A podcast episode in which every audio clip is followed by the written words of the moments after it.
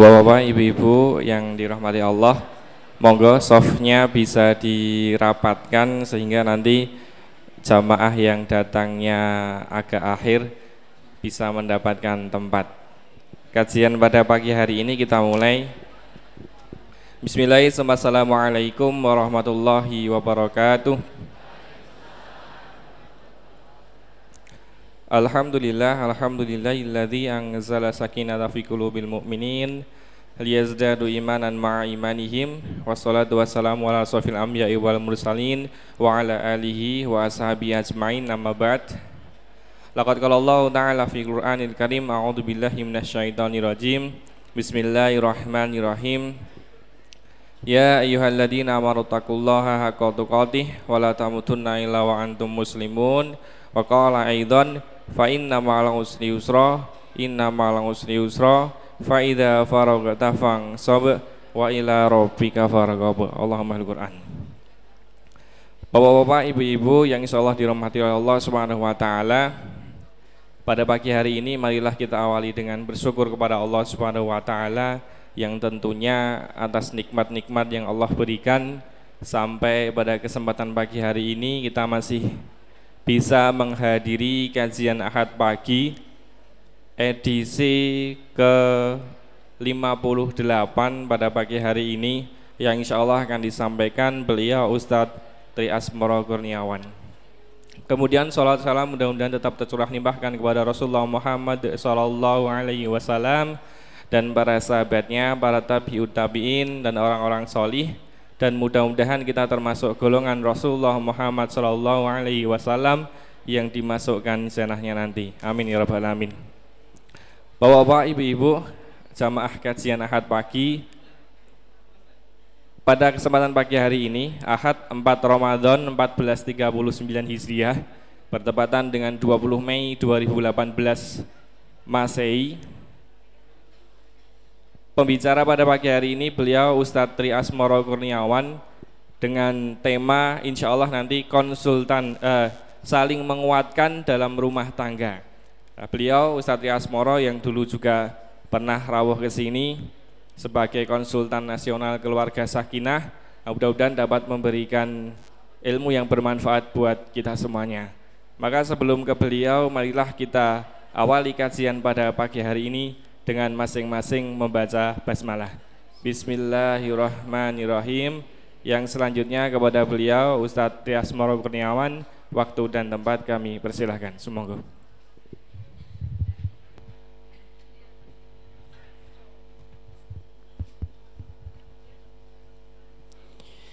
Bismillahirrahmanirrahim. Assalamualaikum warahmatullahi wabarakatuh.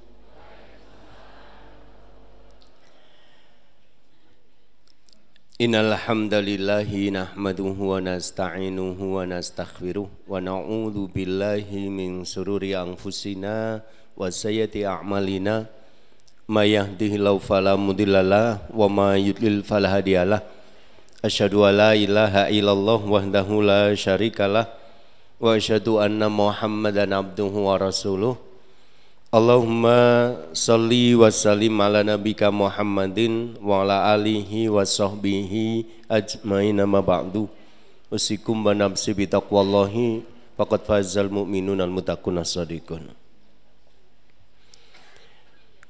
Kaum muslimin rahimakumullah hadirin wal hadirat bapak-bapak ibu-ibu dan saudara-saudara yang dimuliakan Allah alhamdulillah pada pagi hari ini kita dipertemukan Allah di majelis yang mulia ini, majelis ilmu, majelis tempat kita menjalin silaturahmi, menambah wawasan dan mempertebal keimanan.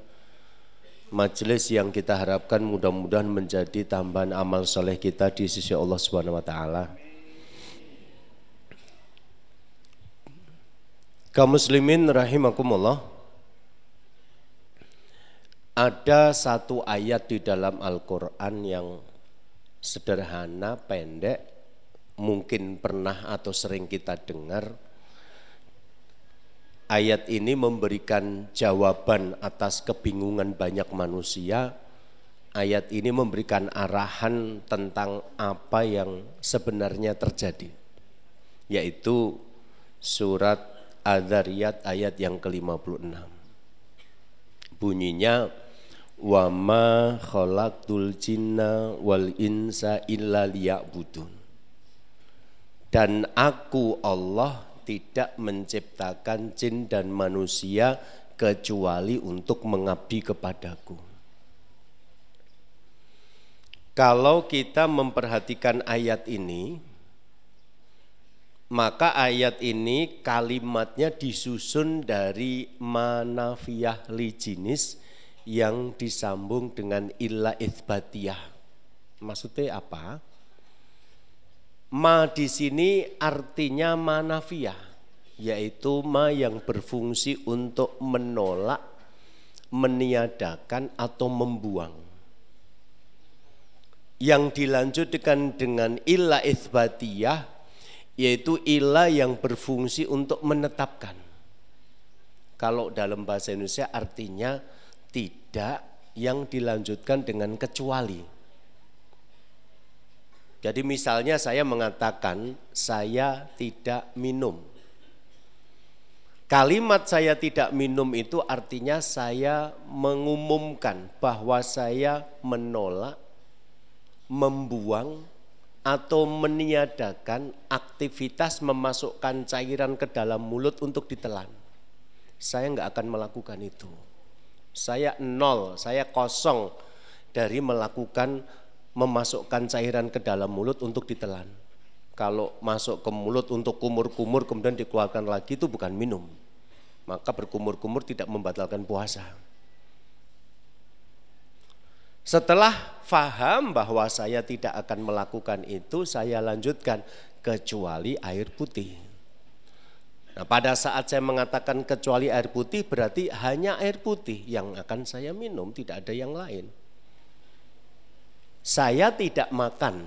Itu artinya saya mengumumkan bahwa saya menolak, saya membuang, saya meniadakan aktivitas untuk memasukkan benda padat ke dalam mulut, kemudian memotong-motongnya dengan gigi geraham, kemudian menelannya ke pencernakan. Saya tidak akan melakukan itu. Kecuali nasi goreng, maka kalimat nasi goreng itu menjadi satu-satunya. Jadi struktur bahasa seperti ini, kata tidak yang dilanjutkan dengan kecuali, itu fungsinya untuk tauhid, untuk menetapkan apa yang disebutkan itu sebagai satu-satunya dan tidak ada yang lainnya. Maka la ilaha illallah itu kalimat tauhid. Karena la di situ fungsinya seperti kata ma, tidak ada ilah. Orang no Gusti Allah. Tira orang no gusti. Semua dibuang. Ilah-ilah itu sudah kita buang dari hati kita. Begitu hati kita sudah kosong kita katakan ilallah kecuali Allah. Berarti bagi orang Islam hanya Allah lah satu-satunya ilah dalam hidupnya. Dan karena itu sirik menjadi dosa yang tidak bisa diampuni karena musyrik itu bertentangan dengan prinsip tauhid Nah kalau kita perhatikan ayat ini Kalimatnya strukturnya juga seperti itu. Aku tidak menciptakan jin dan manusia. Berarti yang namanya jin dan manusia itu tidak akan pernah diciptakan Allah. Allah sudah mengumumkan, aku tidak akan menciptakan jin dan manusia. Kecuali untuk mengabdi kepadaku, berarti hanya untuk mengabdi kepada Allah sajalah sebenarnya jin dan manusia itu diciptakan. Tidak untuk yang lain. Hal ini dijelaskan oleh Imam Ibnu Qayyim al-Jauziyah dalam kitab Madarijus Salikin. Beliau mengatakan, "Fala yang fakul abdu minal ubudiyati madama fi dari taklif, bal alaihi fil barzahi ubudiyatun ukhra." Manusia itu tidak akan pernah lepas dari mengabdi kepada Allah di dunia ini Caranya dengan mengerjakan apa yang diperintahkan Allah, apa yang dilarang Allah kita tinggalkan. Wa ma atakumur rasulu fakhudhuhu wa nahakum anhu fantahu. Dan ini kita lakukan sampai mati. Wa'bud rabbaka hatta ya'tiyakal yakin. Dan mengabdilah kepada Allah sampai kematian itu datang menemuimu. Selesai. Ternyata begitu manusia sudah meninggal dunia, dia masuk ke alam kubur, alam barzah namanya. Ibnu Qayyim mengatakan, bal alaih fil barzah budiyatun ukhra Ternyata nanti kalau manusia itu sudah masuk ke alam barzah, dia beribadah juga kepada Allah, mengabdi juga kepada tapi dalam bentuk yang lain. Bentuknya apa? Bentuknya adalah menjawab pertanyaan malaikat mungkar nakir. Man rabbuka wa manabiyuka. Siapakah Robmu? yang waktu hidup dulu kamu ibadahi, kamu sembah itu siapa? Mana biuka, cara kamu beribadah kepada dengan cara siapa? Nabi yang kamu tiru siapa? Jadi kita itu bisa pergi sampai ke Amerika sana sekolahnya, tapi nanti kalau mati pertanyaan tetap kembali pertanyaan kelas 1 madrasah ibtidaiyah. Siapa Tuhanmu dan siapa nabimu? Bal alaihi diatun ukhra yaumal qiyamah. Begitu manusia sudah pindah ke hari kiamat, ternyata ibadah lagi, mengabdi lagi dalam bentuk yang lain. Apa bentuk ibadahnya orang pada hari kiamat? Yauma yad'ullahul khuluqa ila sujudi fayasjudul mu'minuna wa yabqal kufar wal munafiquna la sujud. Yaitu memenuhi perintah Allah untuk sujud. Mereka yang selama hidupnya mengabdi kepada Allah, orang-orang beriman akan bisa sujud, adapun orang-orang munafik dan orang-orang kafir tidak bisa sujud.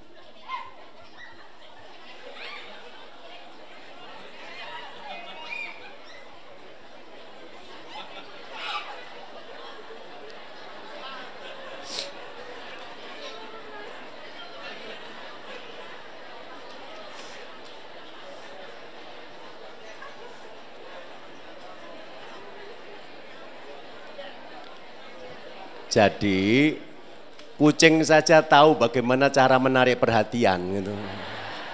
Bikin sensasi. Jadi ada orang itu hidupnya tidak ibadah kepada cuma bikin sensasi agar apa? Agar diperhatikan orang gitu.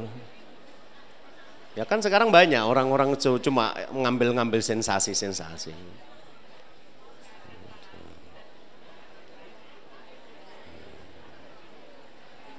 Soalnya biasanya kita itu nggak sebanyak ini, kucing itu tadi bercumbu-cumbu itu nggak ada yang ganggu gitu loh.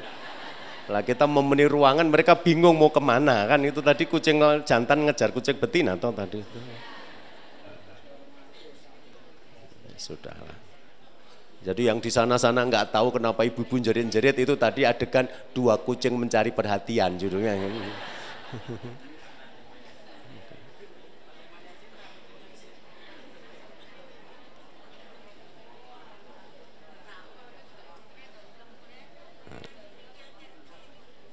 Oke. Faida da dakhalu darot thawabi ingko ta'at taklifunaka. Nanti kalau manusia sudah selesai diputus oleh Allah, siapa yang masuk nur surga dan siapa yang masuk neraka. Nah, yang masuk surga itu nanti ingko ta'at taklifunaka. Beban-beban itu akan diangkat, akan diputus oleh Allah tetapi sorot ubudiyatu ahli thawabi tasbihan makrunan bi angfasihim. Orang yang masuk surga nanti masih tetap beribadah kepada Allah, tetap mengabdi kepada Allah, tapi bentuknya beda lagi. Bentuknya adalah tasbihan makrunan bi angfasihim. Orang-orang yang masuk surga nanti setiap kali bernafas yang keluar adalah tasbih. Subhanallah, subhanallah, subhanallah itu akan mengiringi setiap nafas yang dihembuskan. Hanya saja kalau sudah masuk surga la tajiduna lahu ta'aban wala nasoba. Mereka tidak lagi merasakan capek dan lelah karena sudah diangkat oleh Allah. Nah, alenia yang ada dalam kitab Madaris Salikin ini menunjukkan memang manusia diciptakan untuk mengabdi kepada Allah kan memang hanya untuk itu. Aku tidak menciptakan jin dan manusia kecuali untuk mengabdi kepadaku. Di dunia dengan menjalankan perintah dan menjual larangan, di alam barzah dengan menjawab pertanyaan malaikat mungkar nakir, di hari kiamat dengan memerintah Allah untuk sujud, ketika sudah masuk surga pun dengan bertasbih kepada Allah. Memang untuk ibadah. Karena itu manusia tidak pernah lepas dari ibadah. Jadi kalau ada pengajian yang membolehkan pesertanya kalau sudah infak sekian juta boleh nggak sholat, berarti itu aliran sesat. Saya pernah masalahnya, ada yang konsultasi kepada saya, Ustadz adik saya itu ikut salah satu Ustadz, nah nanti kalau Ustadz itu suruh bangunkan WC, udah dibangunkan WC, katanya boleh nggak sholat gitu. Dia penak men, Kuwi agamane wong sugih, wong melarat ra mungkin mlebu nek agama kaya ngono. Gitu. Jadi kelompok yang membolehkan kita tidak ibadah berarti sesat karena manusia diciptakan hanya untuk ibadah kepada Allah. Nah, keterangan ini juga menunjukkan bahwa hakikatnya manusia itu ya hamba, mengabdi. Tidak bisa menjadi tuan atau Tuhan. Jadi nanti kalau ada tonggone jenengan tidak pengajian ora gelem, kan ada orang Islam tidak pengajian tidak mau. Jak sholat nggak mau. Kenapa tidak mau diajak sholat dan pengajian? Mengko ndak ngerti. Mengko nek ngerti tiba iki ora entuk ora entuk urip kok rekoso men. Wes aku rasa pengajian gen ra ngerti apa-apa. Kok nek ditakoni lah kowe kok mangan kuwi aku ora ngerti kok. Nah, mereka mengira kalau begini itu hidupnya menjadi orang merdeka dan bebas. Salah. Orang yang tidak datang pengajian, tidak mengabdi kepada Allah itu justru turun derajat. Dia mengabdi tidak lagi kepada Allah tapi kepada hawa nafsunya. Ta'isa abdu dinar, celakalah manusia yang menjadi budak dari uang emas. Itu Nabi menyebutnya dengan kata abdu dinar. Celakalah orang yang menjadi budak ranjang-ranjang yang empuk. Celakalah manusia yang menjadi budak dari baju-baju yang bagus. Jadi urip ora tahu sholat, ora tahu pengajian, ora tahu poso. Coba jenengan nanti dari sini ke Solo, warung-warung ijek buka. Wong gagah-gagah ya mangan kok. Apa saure Amerika bukone Australia kula nggih mboten ngerti ngoten. Makanya puasa-puasa kayak gini tuh kok pasus wae iki nek kon poso 29 dina ya ora kuat. Ning cah SD kuru ngeyayet malah kuat. Apa mergo ngeyayet ku ora butuh mangan dadi posone dadi kuat ya ora ngerti ngoten ya. Karena yang membuat kita kuat puasa 29 hari 30 hari itu adalah iman. Makanya saya kemarin beberapa hari wes sudah keliling-keliling ke beberapa tempat itu siang-siang hari ya tukang-tukang becak sing mendekol-mendekol lawa eka ora kuat imane kok. Ya. Akhirnya ya tetap nggak puasa. Jadi kalau Anda tidak mau mengabdi kepada Allah, Anda tidak akan menjadi tuan, Anda tidak akan merdeka, tidak ada bebas. Anda malah turun derajat karena Anda menjadi mengabdi kepada sesama manusia. Anda mengabdi kepada hawa nafsu, Anda mengabdi kepada pendapat orang. Wong Islam ki ora kudu milih pemimpin wong Islam. Lah kowe manut Quran atau manut omongane pemimpin partaimu?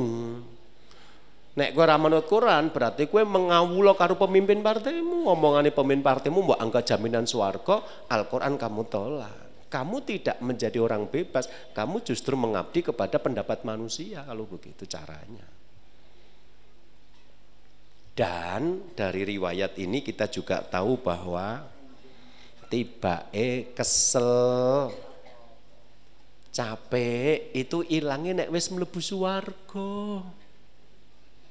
Jadi kalau ibu-ibu tadi pada pada ngantuk-ngantuk gitu ya. Ya, nanti kita mengerjakan ibadah Ramadan 29 atau 30 hari itu capek. Ya pancen nek urung mlebu swarga kuwi urung ilang kesel ya. Lah nek jenengan paham seperti ini, saabot-abote urip aja bunuh diri. rumangsamu ngindari debet kolektor tukang tagih mati ketemu mungkar nakir ora cucuk. Ora cucuk no lah kae wong tuamu aja mbok tangisi nyang kono meneng nyatane ra bali. Ora ngerti. Saya pernah waktu itu ke Cilacap Desa Cilacap, Kelurahan Cilacap, Kecamatan Cilacap, Kabupaten Cilacap. Nah, pagi hari acaranya jam 9, pagi hari pada subuh saya diajak jalan-jalan sama uh, ke panitia. Itu jarak terdekat antara Pulau Jawa dengan Pulau Nusa Kambangan. Hanya berapa? Satu kilo nggak ada. Ini tempat penyeberangan paling dekat Ustadz kalau ke Nusa Kambangan. Ketika saya melihat Nusa Kambangi, enenge pulau dengan pohon hijau lebat. Jadi bayangan saya itu pulau indah. Orang ngerti yang jerone itu adalah penjara paling menakutkan di Indonesia. Berarti nek anu Bapak mungkin di Kunjoro yang di Indonesia Kambangan, glow hijau pohonnya, indah dilihat mata. Eh yang kono di, ada yang dibunuh mati loh. Jadi wong-wong sing ora tau pengajian ngomong wis mati ke wis penak nyatane ra bali. Wah, ilmune gur tekan semono. Kono lagi urusan karo malaikat mungkar nakir kok. Jadi saat abot-abote hidup berat kayak apa, itu jangan bunuh diri karena apa? Di sana tidak kosong, di sana ada malaikat mungkar nakir yang sedang menunggu. Jadi nek rotok kesel-kesel sidik nanti menguatkan, bapak menguatkan ibu, dek kesel mentopa, pak kesel-kesel dhewe lak ya mlebu swarga to bu Cina kae rumangsa murah kesel. Kesel. Gitu loh. Nanti bapak nyambut gawe wis abot tekan ngomah di, di, di kayak daftar kelambi anyar zakat fitrah nggih. SPP bocah-bocah. Lah kok langsung ngentek? Ya Allah rekosone urip rekoso-rekosone dia muga-muga mlebu swarga pak pak Wong tukang nyolong kayak ya rekoso, bar dikebuki, ngono loh. Jadi rumah tangga itu kalau mengu, saling menguatkan kayak gini kan enak jadinya. Tapi kan tahu tujuannya menguatkan untuk apa. Nonton. Makanya di dalam Islam orang itu dianggap berhasil atau gagal dalam hidup bukan karena kayanya, bukan karena gantengnya, bukan karena pinternya, karena ini bagian-bagian takdir Allah. Loh saya ketemu loh orang sugih orang nyambut gawe. Apa dikira nek sugih iki kudu dadi wong pinter kudu nyambut gawe rekoso? Mboten. Kanca kula sak kelas ki bodho dhewe, umure luwih tuka kula sekorong tahun dadi kanca sak kelas kula lak bodho to nunggak ping pindho. Iku duwe kos-kosan. Bapake nganti ora entuk tuku sawah meneh saking okehe sawah.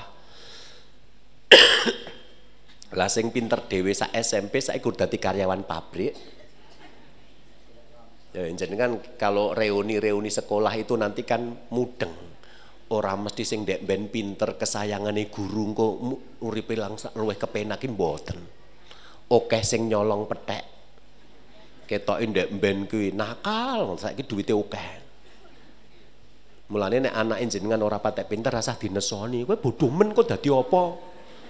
Anake kan pinter jawab lah aku anake jenengan mula bodho men kan ngono.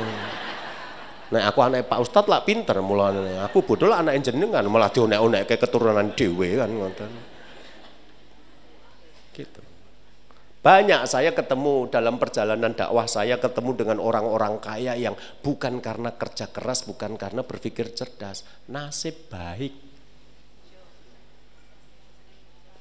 Makanya kalau di sini para pemuda yang ke nikah itu hanya dadi wong suke. Nyang mbok yo lali kono sapa ngerti mbok giem cek ndek putu sing iso mbok godho-godho itu loh. Kok nek dadi bojomu dibukake cabang soto seger asli lali mbok giem. Nek gue arep dadi wong sugih. Makanya Rasulullah mengatakan dalam sebuah hadis riwayat Imam Ahmad dan Tobroni, Ida ra'aitallaha yu'til abda minad dunya ma yuhibbu wa huwa mukimun ala ma'asihi fa inna madzalika minu istidrajun.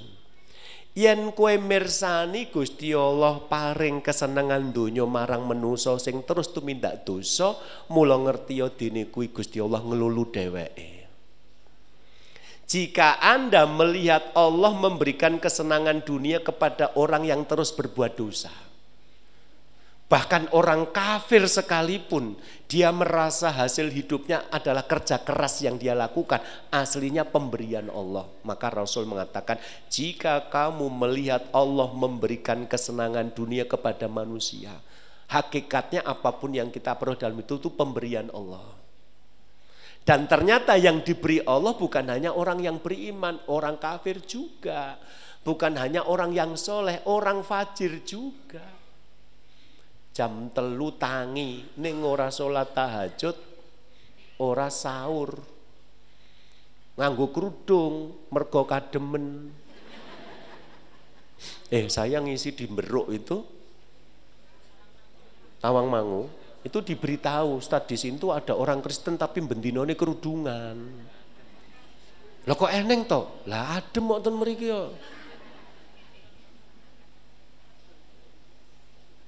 Lah kok eneng wong Muhammadiyah ra kerudungan. Jam 3 bangun bukan untuk sholat, ya, tapi untuk berangkat ke pasar dodolan. Dodolane komplit, regane murah, wonge semana. Ya tetep laris. Wong pengajian tekone telat, barangnya sidik, regane larang, wonge judes ya tetap ora payu. Lah karena itu Allah tetap memberi kepada orang kafir karena mereka bekerja keras. Wahua mukimun alamasi padahal dheweke terus tumindak dosa. Jangan salah. Jadi ada orang yang nanti ora tahu pangkat pengajian, ora tahu poso, ora tahu kenal Gusti Allah, ora salat, ning rezekine lancar, bojone ayu, omahe anyar, mobile anyar, randi utang awake sehat. Iku nek jenengan mangkat pengajian ngeten iki diece. Ngopo yu mangkat pengajian? Aku ora pengajiane penak-penak tengok-tengok ge sepenak. Kowe lak ndek utang akeh to mulane pengajian untuk menenteramkan hati kan ngono. Padahal hadisnya mengatakan wahwa mukimun alamasi. Orang yang terus berbuat dosa itu tetap akan diberi oleh Allah kalau dia minta dan bekerja untuk mencapainya. Neng, nek itu diperoleh karena maksiat, Fa inna madzalika min istidrajun. Ketahuilah itu adalah Allah ngelulu dheweke namanya istidraj. Ngelulu niku kita ketemu orang ora seneng gandeng pengen ndang cepet ngerampungi apa sing dijaluk ndang diwene ndang lunga ndang lunga. Iku jenenge dilulu. Wonge gede dhuwur, tatoan, barang suarane pales. Nganyelke to ngono kuwi? Nggih, gede tatoan, ngamen, suarane pales. Niku lak nganyelke to. Akhirnya kita ngomong sama pembantu, "Yu, sesuk nek eneng wong rene tatoan ya barang nggawa gitar sak durunge muni jrengkek ana duit yo." Gendang lu aku sepet nyawang. Anakku ki lagi preiko pondok, mengko ndak nyawang kaya ndak mikir, oh tibake barang ki penak ra nganggo swara wae payu. Engko ndak anakku ndak metu malah melu ngrungokke lagune malah njaluk tambah lagu malah mumet aku. Tadi saat durunge dhek nyanyi kayak ono gendang lungo. Akhirnya betul, begitu keledang-keledang langsung kayak nyomas, nyomas, nyomas, nyomas. Akhirnya dia di tempat orang ngumpul-ngumpul orang barang-barang dhek sik dhewe ngasar wis tekan ngomah, liyane ngisak lagi Bali. Lah dhek gemblung. Wah, aku lho urung nyuwara wis dikeki duit. Padahal nek ditakoki karo sing aku ra pengen ngerti suarane, bahkan ra pengen nyawang rupane ndang lunga mlo tak kei. Niku namanya ngelulu. Jadi orang yang nggak ngerti, aku lo ora salat, aku ora pengajian, duitku lancar, ra utang, awakku sehat. Kuwi mergane Gusti Allah ra pengen kowe salat pisan-pisan no ngerti ora? Pisan salat sing mbok lakoni iki apa? Kowe disolatke wis dadi mayit ngerti ora? Gusti Allah ora pengen ngrungu swaramu nangis. Jaluk tulung Gusti Allah, salat. Mulane apa-apa jaluk diweni gen sesuk mati 100% halal masuk neraka. Ngono loh. Jadi jangan salah paham lah kok ibu-ibu yang pengajian malah pengen dadi kaya ngono kae lho ora tau salat malah rezekine apik. Apa aku seret mergo kekan salat malah ngono. Nek ora muda. Nah, kita break dulu ya karena sudah setengah jam. Nanti saya lanjutkan setelah itu. Monggo Ustaz. Ji, matur nuwun uh, Satri. Di cerita informasi kali ini akan kami sampaikan terkait dengan yang pertama laporan keuangan Ahad pagi edisi kemarin, edisi ke-57 13 Mei 2018. Untuk saldo awal ada 41 juta 490 ribu 400 rupiah pengeluaran 16 juta 733 800 untuk saldo akhir 24 juta 757 600 dan infaknya kemarin 11 juta 207.900. Monggo untuk kota infak bisa diisi sebanyak-banyaknya mumpung bulan Ramadan nanti bisa diputar mengaten. Kemudian untuk insya Allah ahad keempat binjing kajian ahad pagi akan digunakan untuk tanya jawab agama eh, yang akan dijawab oleh beliau Ustadz Salahuddin Sirizal LC MA di Ahad pagi edisi 59 yang akan datang. Sehingga untuk jamaah yang ingin bertanya pertanyaannya bisa ditulis kemudian disampaikan ke kami yang insya Allah akan dijawab di Ahad pagi minggu depan. Kemudian untuk pekan ini yang akan mendapatkan giliran dana organisasi dari Infak Pagi yaitu pimpinan ranting Aisyah Wonorejo dan pimpinan ranting Aisyah Wonosari. Kemudian yang kemarin ada yang belum diambil dari pimpinan ranting Aisyah Tepisari. Nanti monggo untuk bisa e, merapat ke MC setelah acara kajian Ahad pagi pada pagi hari ini. Bagi jamaah yang menghendaki stempel masjid tablik seperti biasanya nanti bisa menghubungi Mas Holib yang berada di meja depan presensi. Kemudian yang selanjutnya bagi jamaah yang ingin menyampaikan infaknya untuk pembangunan masjid pondok pesantren ini yang berada di atas menikah nanti bisa menghubungi Bapak Haji Saifullah di nomor HP 085 647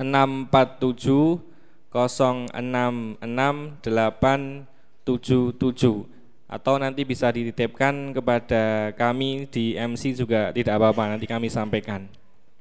Kemudian pesan dari Lajismu untuk kota infak Kubah yang dulu pernah kami bagikan untuk isinya nanti bisa diserahkan ke dalam plastik mawon, jadi kotaknya tidak perlu diotong-otong sampai ke sini. Nanti di packing dari rumah di plastik mawon, kemudian diberi tulisan nama, nama panjenengan, kemudian asal ranting dan nomor HP. Ini guna kami akan gunakan untuk data e, donatur mengatakan sehingga nanti setiap bulan akan kami buatkan buletin sebagai laporan panjenengan. Nggih, nanti bisa diplastiki kemudian ditulisi nama, asal ranting dan nomor HP. Nanti akan kami hitung dan akan kami laporkan setiap bulan di dalam buletin. Nanti kita bagikan ke panjenengan semuanya. Kemudian kepada pimpinan ranting Muhammadiyah bisa mengambil jadwal tarling nanti pagi ini ke Ustadz Andika atau di depan meja presensi untuk informasi pengajian Ahad pagi yang tadi kami sampaikan di depan edisi, edisi 59 nanti insya Allah Ustadz Solahuddin Sirizar LCMA untuk tanya jawab. Kemudian ada informasi tambahan, Pangapunten. Pada hari Kamis 24 Mei 2018 di Masjid Al Mutakin Pandak nanti akan ada kajian tablik akbar yang diadakan oleh pemuda Muadiyah Ranting Panda dengan pembicara beliau Ustadz Tengku Asyar LC sebagai Ketua Anas Solo Raya dan Sekjen DSKS Surakarta dengan tema membentengi akidah dari paham sesat Syiah. Nanti mohon untuk yang bisa hadir bisa sholat taraweh di tempat. Jadi di hari Kamis 24 Mei 2018 di Masjid Al Mutakin Panda untuk tablik akbarnya. Untuk informasi yang kedua, dari Angkatan Muda Muhammadiyah Ranting Blimbing pada Ahad 20 Mei pukul 15 sampai maghrib nanti sore nggih. Ini ada talk show dengan tema membangun keluarga penghafal Al-Qur'an.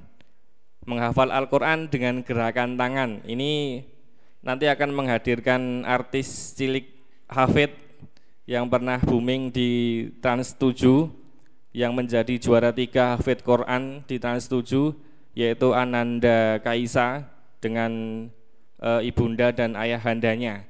Nanti sore Ahad 20 Mei 2018 pukul 15 sore nanti sampai maghrib di Masjid Baitur Rahim Blimbing, Barat Ponpes Imam Suwodo.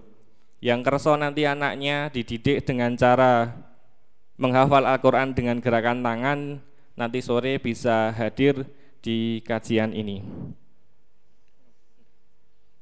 Saya kira demikian untuk informasi kajian uh, edisi ke-80 uh, ke-58 pada pagi hari ini. Untuk yang selanjutnya kami serahkan kepada Ustadz Tri Asmoro Kurniawan untuk melanjutkan kajiannya. Kurang lebih 30 menit dari sekarang. Kepada beliau waktu dan tempat kami persilahkan. Semoga ya jazakumullah. Bismillahirrahmanirrahim. Assalamualaikum warahmatullahi wabarakatuh. Alhamdulillahirabbil alamin. Wassalatu wassalamu ala safil anbiya'i wal mursalin wa ala alihi wa sahbihi ajmain. Ma ba'du Bapak Ibu dan saudara yang dimuliakan Allah. Jadi kalau secara teorinya sebenarnya mudah. Orang yang berhasil secara materi dadi wong sugih ning carane salah ora kenal Gusti Allah itu dilulu Gusti Allah. Karena orang yang sukses dalam Islam yang bisa mengabdi kepada Allah dulu saya sudah pernah menyampaikan di sini bahwa watil kal ayamu bainanas hari-hari itu kami gilirkan sekarang kita kaya, berapa bulan lagi kita menjadi miskin, sekarang kita sehat, berapa bulan lagi menjadi sakit, itu kuasa Allah. Nah pada saat kita maaf jadi miskin atau pada saat kita jadi sakit, itu bukan berarti kita gagal. Gagal itu kalau pas kita sakit tapi nggak bisa sabar. Sebagaimana orang sehat itu juga gagal kalau hanya dipakai untuk berbuat maksiat.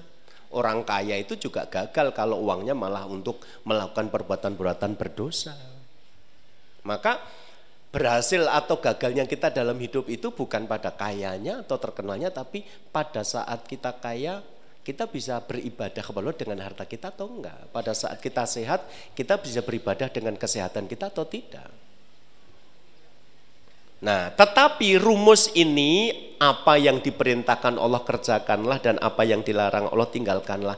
Ternyata gampang diomongke angel dilakoni.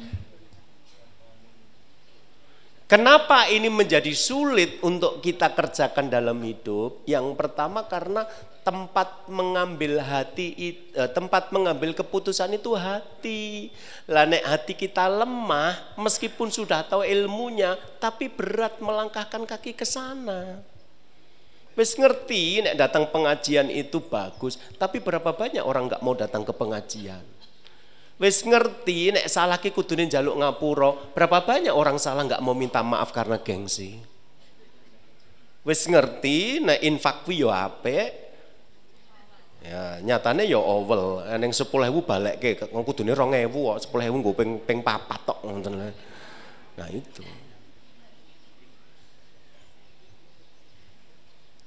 Jadi ada saya punya tetangga itu orang buta tapi nggak pernah lowong sholat lima waktu. Jadi dia jalan dari rumah menghitung langkah, nanti belok kanan menghitung langkah, belok kanan lagi menghitung langkah, terus tawangannya kemelawe kena apa namanya itu pilar masjid, lepaskan sandal, masuk dua terap, kemudian maju terus berapa langkah, dia sudah di sop pertama, apal nggak ini kono terus. Sing bocah-bocah sehat nggak bengi futsal ngerti jam rolas lurah subuhan yang masjid. Jadi yang menjadi kuat atau tidak itu hatinya. Makanya tadi saya katakan Ramadan itu orang yang sehat badannya. Kalau imannya nggak kuat nggak bisa ibadah 29-30 hari itu. Sementara hati yang tempat kita mengambil keputusan itu ya tak kolap, gampang berubah. Gampang berubah. Selain hati kita gampang berubah, lah saya tuh berapa banyak didatangi ibu-ibu di depan saya mantep Ustadz Bismillah saya mau pisah sama suami saya.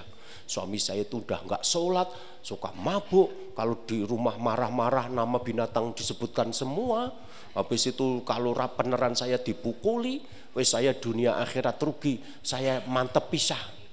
Yakin bu, insya Allah ini kurang dino SMS setelah saya pikir-pikir nggak jadi Ustaz.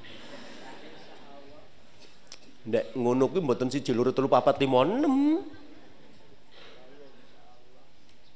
Kenapa hatinya berubah? Lihat suaminya nangis-nangis, mbok ojo ninggal aku toyem-yem rasi tolunga nyawang nyawang anake rupane kaya bapak ya aduh aku engko nek pisah ya padha wae. Yang rupane nemplek nyangone bocah-bocah kayak bocah-bocah melu aku ya padha nyawang bojoku bendina ora sah berapa banyak yang hatinya lemah seperti ini selain hati kita yang rapuh karena gampang berubah karena kita juga sekarang hidup di zaman fitnah Zaman yang Rasul sebutkan dengan kalimat fitanun kaki to'ilalil mudlim. Fitnah seperti potongan malam yang gelap.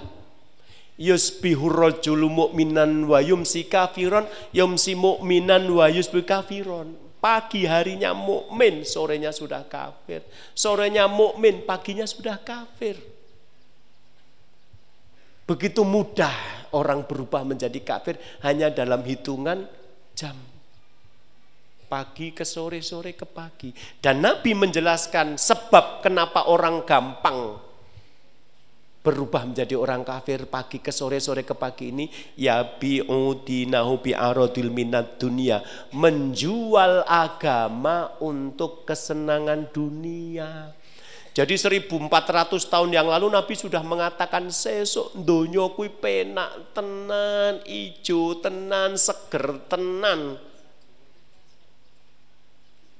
Coba keripik kentang niku kira-kira Mbah Buyute dhewe ndek men tau mangan keripik kentang napa mboten? Mboten ta? Orang kenal. Kenale gur kentang digawe sambal goreng kentang campur ati nek ora ngono paling dienggo perkedel wis. Nek jan keripik kentang ki ora model. Tapi hari ini iklan keripik kentang niku begitu menggoda. Keripik gede wutuh, irisannya tipis tipis ngoten nika. Terus dicuil klotak ngoten nika. No, pas dicuil niku bumbune mabur nyang langit. ngoten. Rasa barbeque. Pun disorot ngoten nika, terus mengke modelnya ngomong, life is never flat ngono. Maksudnya nek jenengan itu selama hidup tidak pernah makan keripik kentang ini, uripe jenengan niku flat, roto, ora dinamis, ora neng penak-penake. Perasaan mbahku kayak nganti mati ramangan keripik kentang ya ora apa-apa. Dinamika hidupnya ndek ben perang kalau londo malah lungo-lungo delik-delik kuwi dinamis banget no, no, no. Tapi sekarang dinamika hidup itu digambarkan makan keripik kentang coba. Kita yang sudah lulus SMA, mbah-mbah yang sudah tua, ibu-ibu, alah wong golek duit itu lo ngapusi. Tapi anak SD ngerti piro, cah TK ngerti opo. Begitu jenengan ngajak anak yang masih TK, daster yang jangan digeret, cita tomi, cita tomi. Padahal daster kan kok pekalongan sekali geret remuk. Akhirnya ya wis njiku njiku karo nesu kae. Padahal njiku ya eneng duwite. Niku gur keripik kentang. Belum nanti lipstick, make up, sabun mandi, sampo, mobil, sepeda motor, sampai yang namanya semir sepatu loh, melangkah pasti dengan kiwi. Aku nganti saya kira tuku kiwi ya rapopo, aku pasti-pasti wae melangkah kok gitu loh.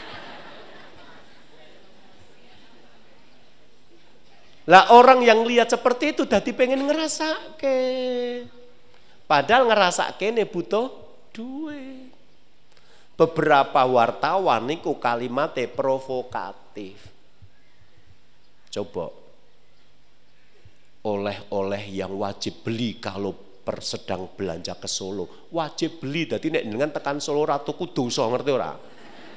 Kalimatnya sudah begitu, oleh-oleh wajib beli. Ya, wisata kuliner wajib coba. Jadi dengan tekan Solo ku nek orang ngerasa ke ya nasi lewat wong salemu dosa gede.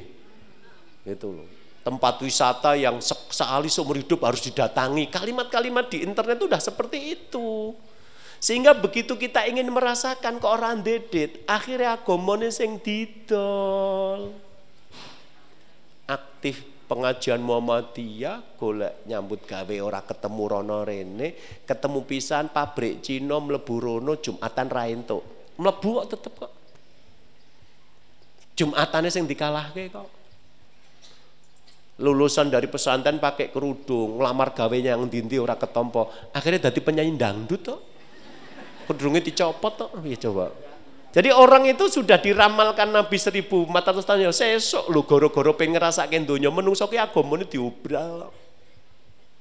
Itu menunjukkan betapa beratnya kita hari ini untuk bisa beribadah kepada Allah. Dan karena itu kita butuh penguatan Nah, penguatan itu salah satunya melalui keluarga. Karena sahabat Ibnu Mas'ud mengatakan, "Laulam ya bekomin ajali ila asratu ayamin wa a'lamu ani amutu fi akhiri hayauman li fihina tulunika la tazawwajtu makhafatanil fitnah." Nek nganti urip kugur kari sepuluh dino lan aku mati ana ing dina kesepuluhe ning aku sempat nikah nadyan sak dino mengko aku bakal nikah untuk menghindari fitnah. Jadi Ibnu Mas'ud mengatakan seandainya umurku tinggal sepuluh hari dan pada hari ke-10 aku mati tapi aku masih sempat menikah meskipun untuk satu hari maka aku akan menikah untuk menghindari fitnah. Berarti di situ nikah itu salah satu untuk menghindari fitnah.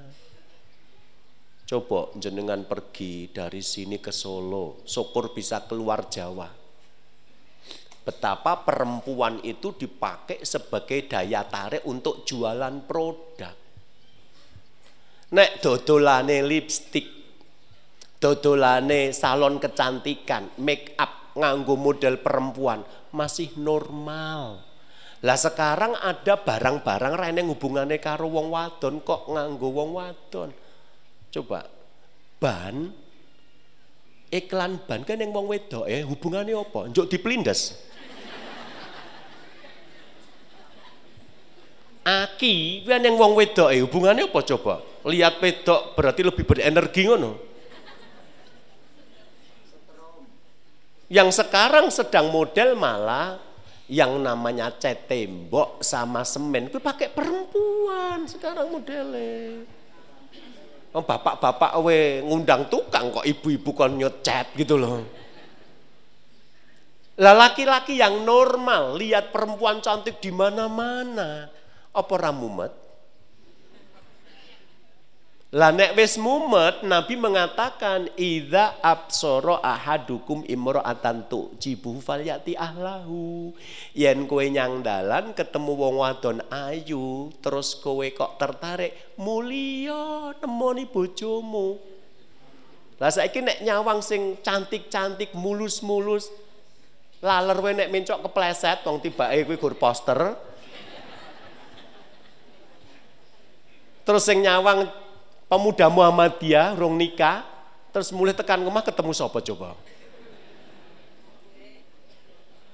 Dinding piring akhirnya guling-guling kan Lah yang ketemu kayak gitu pulang ada istri di rumah. Rasul, Rasulullah mengatakan fayati ahlahu fa innalati maha ma'aha. Karena apa yang ada pada perempuan itu ada pada istrimu.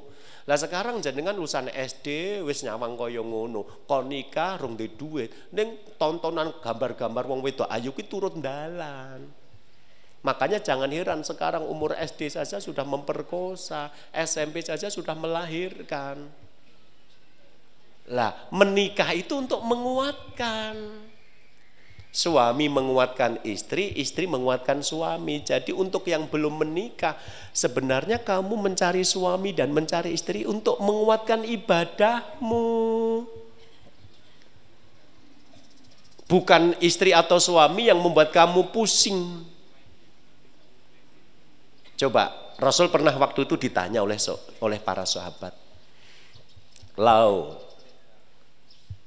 na'lamu ayul mali khairun itakhadnahu. Ya Rasulullah, seandainya anna alimna ayul mali khairan itakhadnahu.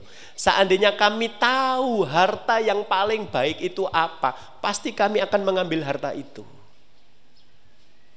Nek bondo sing paling becik niku nopo, kula ngertos Nabi, kula bakal mendek bondo niku. Ternyata Nabi menyebutkan harta yang paling baik itu tiga. Afdoluhu harta yang paling utama, paling baik itu tiga. Satu Nabi menyebutkan kolban uh, lisanan dakiron, lesan yang berzikir. Tansah eling marang Gusti Allah. Jadi kalau kita sering berzikir eling Gusti Allah, kalau nanti ada masalah-masalah yang berat, kita orang lupa kepada Allah saya bertemu dengan beberapa kasus orang itu ketok soleh, ketok soleha, tapi begitu keneng masalah abot ora kuat itu bunuh diri, Pak. Di Solo itu ada kasus bapak-bapak baru pulang dari umrah loh, pagi itu masih ngimami sholat subuh loh. Lah kok barduhan itu wis gantung. Mbak-mbak lo pakai kerudung ngomongin gon Facebook nasihat-nasihat lulus SMP lo bijine elek dilokke mboke bunuh diri yang Klaten tahun kemarin Berapa banyak orang yang sepertinya soleh dan soleha, tapi begitu ke taman, bukan ke taman Asmoro, niku kulo. Ya. Ke taman beban urip sing abot, lah kok ngeliyer ora kelingan karo Gusti Allah, ora kelingan malaikat mungkar nakir mau. Nah, untuk menjaga agar saabot abote kita nggak ngeliyer, nek cara komputer ora heng, banyak-banyak berzikir. Itu harta paling mahal. Nomor dua, kolban syakiron, hati yang bersyukur. Duwene apa nek disyukuri kuwi dadi penak. Duwene apik nek ora syukur dadi pengen sing luwih apik. Coba saya ketemu orang-orang yang tuku pit motor second wis seneng. Alhamdulillah Ustaz. Niki second-second niku mergo nabung malah raisoh banter. Dadi nek saka sidan ngidul dalane lagi rusak niku wau, malah kerep ngerem. Nek pas ngerem niku gaya sentrifugal ndoyong nyang ngarep. Gandeng rodok lemu sithik, lemaknya menghangatkan tubuh kan ngono. Niku timbangan sing numpak mobil, sing lanang nyopir, sing wedok nyamburi mecucu-mecu ra omong-omongan, mending ngoten iki dirim sedelok maju, dirim sedelok maju. Tenan. Saya ketemu orang-orang numpak mobil luru-luruan karo bojone kok. Tiba eh kredite sing ngarep nyaur sapa gitu. gitu. Jadi kalau manusia itu tidak dilandasi rasa syukur, selalu akan pengen yang lebih tinggi namanya hamun lazimun. Wes ton jenengan punya apa pun, Nggih, punya rumah, punya mobil, punya handphone, punya sepeda motor. Wes engko nek telung sasi enam sasi lak dadi pengen nganyarke. Wong sing nganyar eneng meneh. Model baru mulane nek pengen ora pengen meneh kuwi pastikan hari ini kita beli besok kiamat niku hari terakhir bar produk dibuat. Nek durung kiamat sesuk eneng nganyar meneh, sesuk eneng menyar, eneng menyar meneh jenengan tetep mumet. Lah, Orang yang paling kaya itu akhirnya orang yang bisa mensyukuri. Maka harta terbaik kedua adalah kolban syakiron, hati yang bersyukur. Dua bojo ayu nek ra syukur tetep pengen liyane. Bojo rapate ayu yo ya syukur yo ya wis. Sing ayu akeh, lah sing gelem karo aku guriki ngono. Loh, menikah itu kan bukan dengan orang yang kita inginkan. Menikah itu kan dengan orang yang mau dengan kita. Jenengan pengen putri Indonesia, putri Indonesia ra kenal jenengan. Ngoten Lah, kalau kita mau jujur, maaf. Lesan yang berzikir, hati yang bersyukur, itu kan adanya pada diri kita sendiri. Jadi jenengan kalau pengen jadi orang paling kaya di dunia, itu kuncinya gur, noto hati kok. Supaya kerep-kerep syukur lan kerep-kerep dikir marang Gusti Allah. Saya pernah ketemu dengan manajer keuangan salah satu lembaga keuangan. Mas Eko niku nyambut ini lembaga keuangan. Terus selaku manajer keuangan niku nek blonjone nggo tuku handphone anyar rego 5 yuta tekan 10 yuta pendak sasi iso. Tapi nggawane handphone niku jadul Nokia pisang dibalangke wong semaput. Lah kula tanglet Mas, kok jenengan ora tuku handphone sing anyar sing Android napa smartphone. Langge napa to Pak Ustad wong kula niku butuhe gur SMS karo telepon. Lah niki bening. Niki nggo telepon bening, nggo SMS cukup. Lah saya tuh salut sama orang ini, berarti duitnya ditabung. Wong pendak sasi belonjone cukup nggo tuku handphone anyar, terima handphone lawas. Tapi saya juga pernah punya karyawan gaji nih rasa piro ben sasi handphone ganti anyar loh masih kok ngerti wong sapa kokean gaya bendino ganti handphone bendino ganti handphone belonjone piro? Ngaku sing tanda tangan belonjone piro? Jadi banyak orang itu guru pengen gaya-gayaan. Akhirnya hidupnya tersiksa hutang. Ketoke mentereng, tibake omahe utang 15 tahun KPR. Mobil utang limang tahun, motore telung tahun, laptopnya setahun, rice cookere lo komendring telung sasi. Ya Allah, seumur hidup gue rentek ngurusi utang wae gitu loh. Jadi kalau kita pengen jadi orang kaya itu hanya soal perasaan, bukan soal barang. Anda punya punya motor second tapi perasaan jenengan alhamdulillah saya syukuri itu jadi kaya. Jenengan tuku Nmax anyar, ning atine berdugul. Lah kok iso? Lah pengene X-Max. Aku iso gur Nmax kok aku jane pengene X-Max. Lah X-Max iki regane sak mobil e swidak limo. Gitu. Nah yang nomor tiga itu baru dari orang lain. Harta terbaik ketiga tapi pertama dari orang lain. Ketiga karena nyebutnya Rasulullah nomor tiga. Nomor satu karena ini yang dari orang lain. Yang nomor dua itu dari diri sendiri. Jadi nek yang menungso Islam mumet niku janjane ora iso ngatur awake dhewe. Apa yang ketiga kata Rasulullah? Zaujatan mu'minatan tu'inuhu ala imanihi. Istri beriman yang menolong agama suaminya. Jadi yang kita butuhkan dalam rumah tangga itu bukan istri sing marai masalah-masalah cilik, marai patu, ar mangkat ngaji ngene dadak ditangisi balik nyang wong tuane ganti sing cek perawan akeh lho. Dadi engko mangkat pengajian bareng-bareng. Bojomu iki lho rata pate ayu nganyel kemen jak pengajiane nangis sih ngopo. Mulih kono nyane wong tuamu tak ulihke. Duwe bojo tek wangel men diatur gitu. Telat Bu guyune. Lah menungso niku pitung miliar kok milih siji wis salah. Wis ora bagus, ora pinter, melarat, nganyelke ladenane angel, loro-loronen ya Allah Akbar. Jadi dadi bojone iku gur gering gering gering gering Bar kuwi gelang kalung didoli kabeh atau diblonjo ya Allah Bu, wong Palestina ganteng-gantenge oke kok terima wong blimbing sing marahi. Nganyelke. Makanya dalam Islam itu memilih suami, memilih istri itu harus ngati-hati. Anda orang blimbing kan orang kudu nikah karo wong blimbing. Karo wong Palestina ya untuk untuk perbaikan keturunan sing mancung-mancung nika. Nek eneng sing gelem jenengan nikah karo wong Papua ya ora apa-apa sing keriting tur kelang-kelang tahan penyakit ngono kae. Ora apa-apa. Lah kok punya istri satu wae ya nganyelke men ora pate ayu merengutan medeni men omahku. Kaya rumah hantu ngene gitu. Anda ditunjukkan Rasulullah punya suami atau istri yang menguatkan agama agama Anda itu yang Anda butuhkan. Mas, golek duit. Ning aku luwih betah poso timbangane dilebokke neraka. Dadi aja nggo mulih kecuali sing halal. Ora kok Mas, nek ora ngodit aja mulih, ora ngono.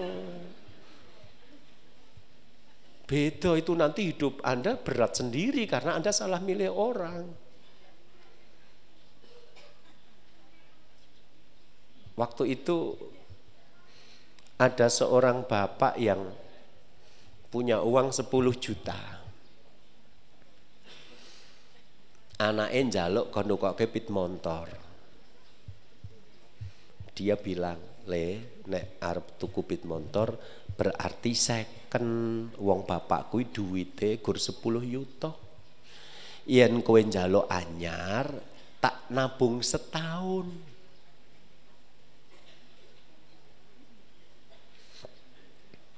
Anaknya mengatakan, second nggak apa-apa pak, yang penting bisa dipakai.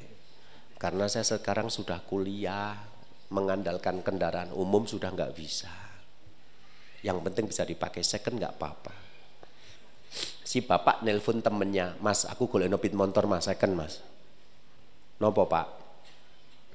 Nek iso Yamaha Jupiter Z1 lah ngopo? Lah soalnya masih wingi tak tukokke kaya ngono anyar dinggo goncengan karo adine, saiki adine njaluk. Lah nek iso Jupiter Z1 kan padha karo masih. Oh nggih Pak kula padoske. Satu ngebel, Pak ini ada Jupiter Z1 belum ada satu tahun. Milik seorang ibu beli pertama dari dealer 17 setengah juta. Lagi dinggo pirang sasi, lah kok ditukokke mobil karo bojone. Saiki seneng numpak mobil. Motore ra dinggo, timbangane mangkrak ditawake Pak. Jenengan aja ngenyang pinten, barangnya cek mulus paling servis sebentar sudah bagus. Aku ditegur 10 yuta Mas, tawanan songo setengah. Lo mosok songo setengah? Tuku anyar setengah. Yo kalah cacak menang cacak, sing penting tawanan sik nek engko ra entuk lagi diundake. Kodarullah boleh. Songo setengah ku ya duit. Ibu niku ya nompo timbangane orang ngopeni, timbangane ngopeni. Bapake seneng, eh 10 yuta cek turah 500. Anake seneng, jarene second kok cek kaya anyar, wong rong eneng setahun. Niku nek judule film Happy Ending.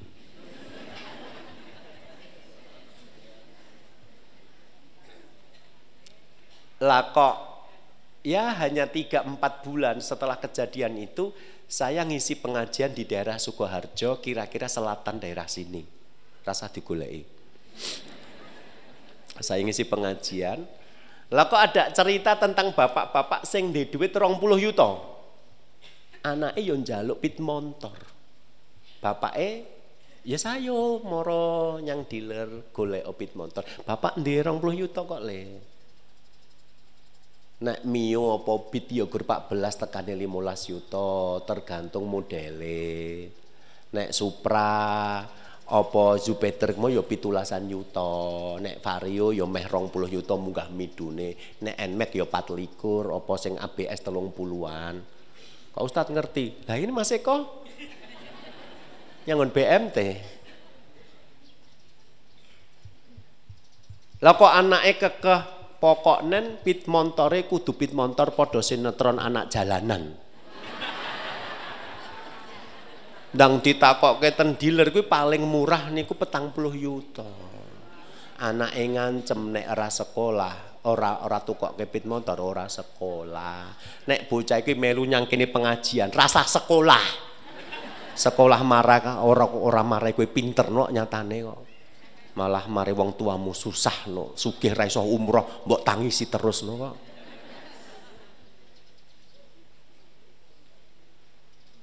Akhirnya bapak ini pusing, jual tanah. Padahal nek ngeculke lemah kuwi kok tuku meneh angel.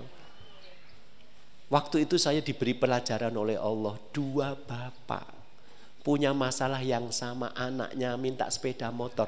Bapak pertama bisa punya ilmu membuat uangnya 10 juta masih sisa 500 anaknya seneng Allah barokai akhirnya sepeda motornya bagus meskipun second yang kedua, rong puluh yuto, ijek kurang rong puluh yuto. Jadi urip ora gur mergo golek duit, duit-duit oke. Okay. Ning mergo duwe ilmu. Sehingga Anda bisa ngecake ilmu Anda, punya uang 10 juta masih sisa 500, tapi Anda yang sombong, kon pengajian ratau mangkat, ah timbang ini pengajian gue tutul gorengan payu. Payu berang yuto coba gorengan sak jam. Tapi mengko nek jenengan nyepeleke ilmu agama dipene Gusti Allah anak karo bojo nek njaluk barang larang-larang nek ratu kok ke nangis, meneng nggih. Akhire marai mumet, jenengan sugih ning tetep ora cukup. Dan niku wau 20 yuta kurang 20 yuta, 10 juta cek 500 ewu. Jangan pilih ndi? Nek saya pilih 20 yuta cek 10 juta 500. Gitu. Lah saya waktu di Kalimantan ketemu bapak-bapak loh bojone njaluk tas rego 250 yuta. Tas. Tas tenan kok tas apa? Wong desa tenan ra mudeng tas larang. Allah blimbing ki tibake desa. Tas 250 juta, lah wong sing sak miliar menenten kok kulite asli buaya putih dari sungai Amazon. Niku kak angel tong golek ngoten niku mengko sak boyo paling tase dadi piro? Paling akeh 10. Terus bar niku mengke lerekane dikei berlian nganggo kunci kuncine emas 24 karat. Ora kok 200 kotos ujute kaya karung goni ya ora ya tetep tas neng materialnya dari barang-barang mewah. Wis ngeten mawon nek Solo kira-kira tas kulitnya digawe saka kulit kebu keturunan Kiai Slamet. Wis ngono ae coba. Lak larang. Lak larang.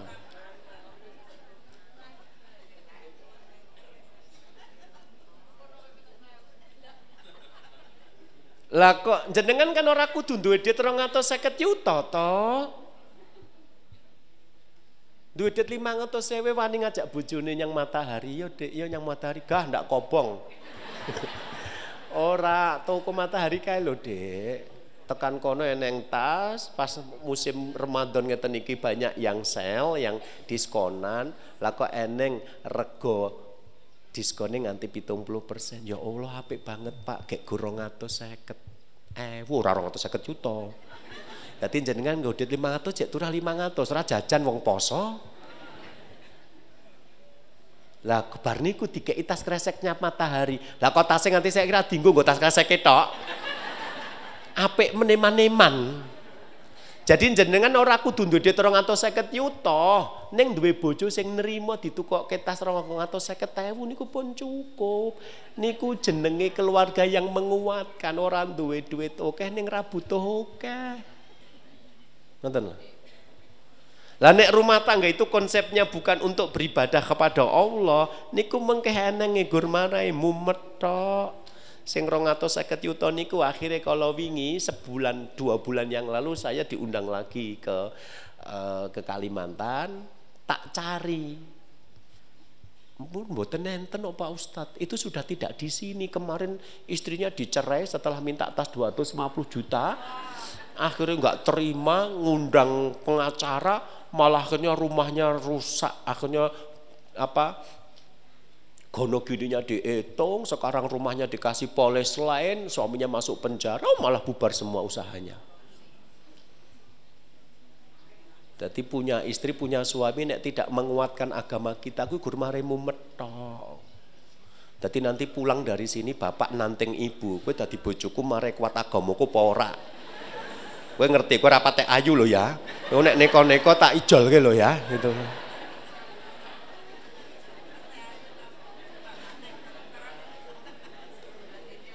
Jadi ngeten rumusnya niku gampang. Nek kira-kira jenengan pisahan karo ibu, ibu iso golek sing luwih bagus kali jenengan apa mboten?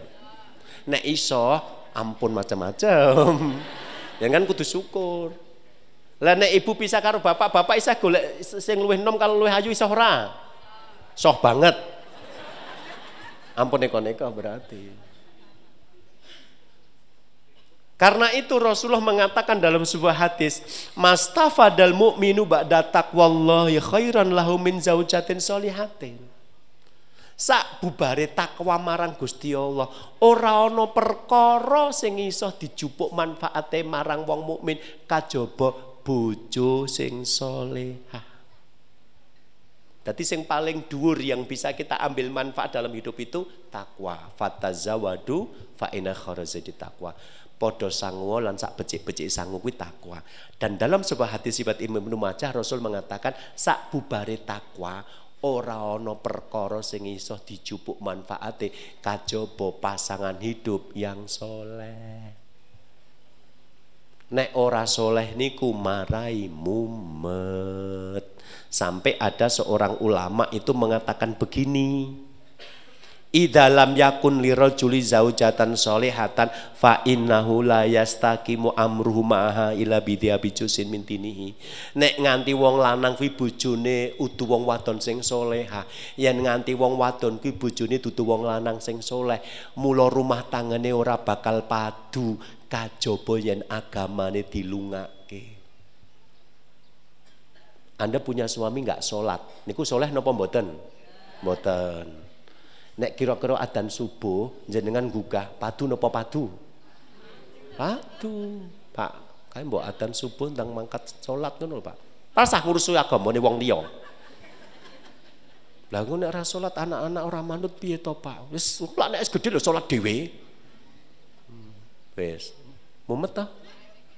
Sesuk gugah meneh Pak, tangi salat Pak, kowe ki imam dituruti, engko nek imame mlekoto ngono kuwi terus piye makmume? Aku kurang untuk hidayah, hidayah mau liwat ngarep omah ra mampir. Wis dihidayati. Akhirnya jenengan mumet nek gugah dionek-onekke, nek ora kepeneran dikeploki mending meneng. Nek jenengan milih meneng berarti ora padu ning ayat tentang sholat pergi dari rumah itu. Laki-laki di sini punya istri nggak kerudungan, solehan apa mboten? Mboten. Dek, nganggu kerudung ya, Dek ya. Gah, sumo. Lah wong wedok galak-galak Ibu.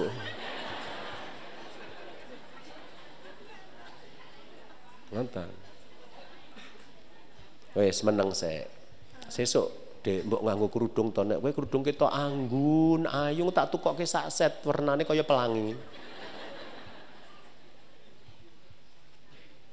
Mas aku ki urung entuk hidayah. Wis sesuk lah ora saiki.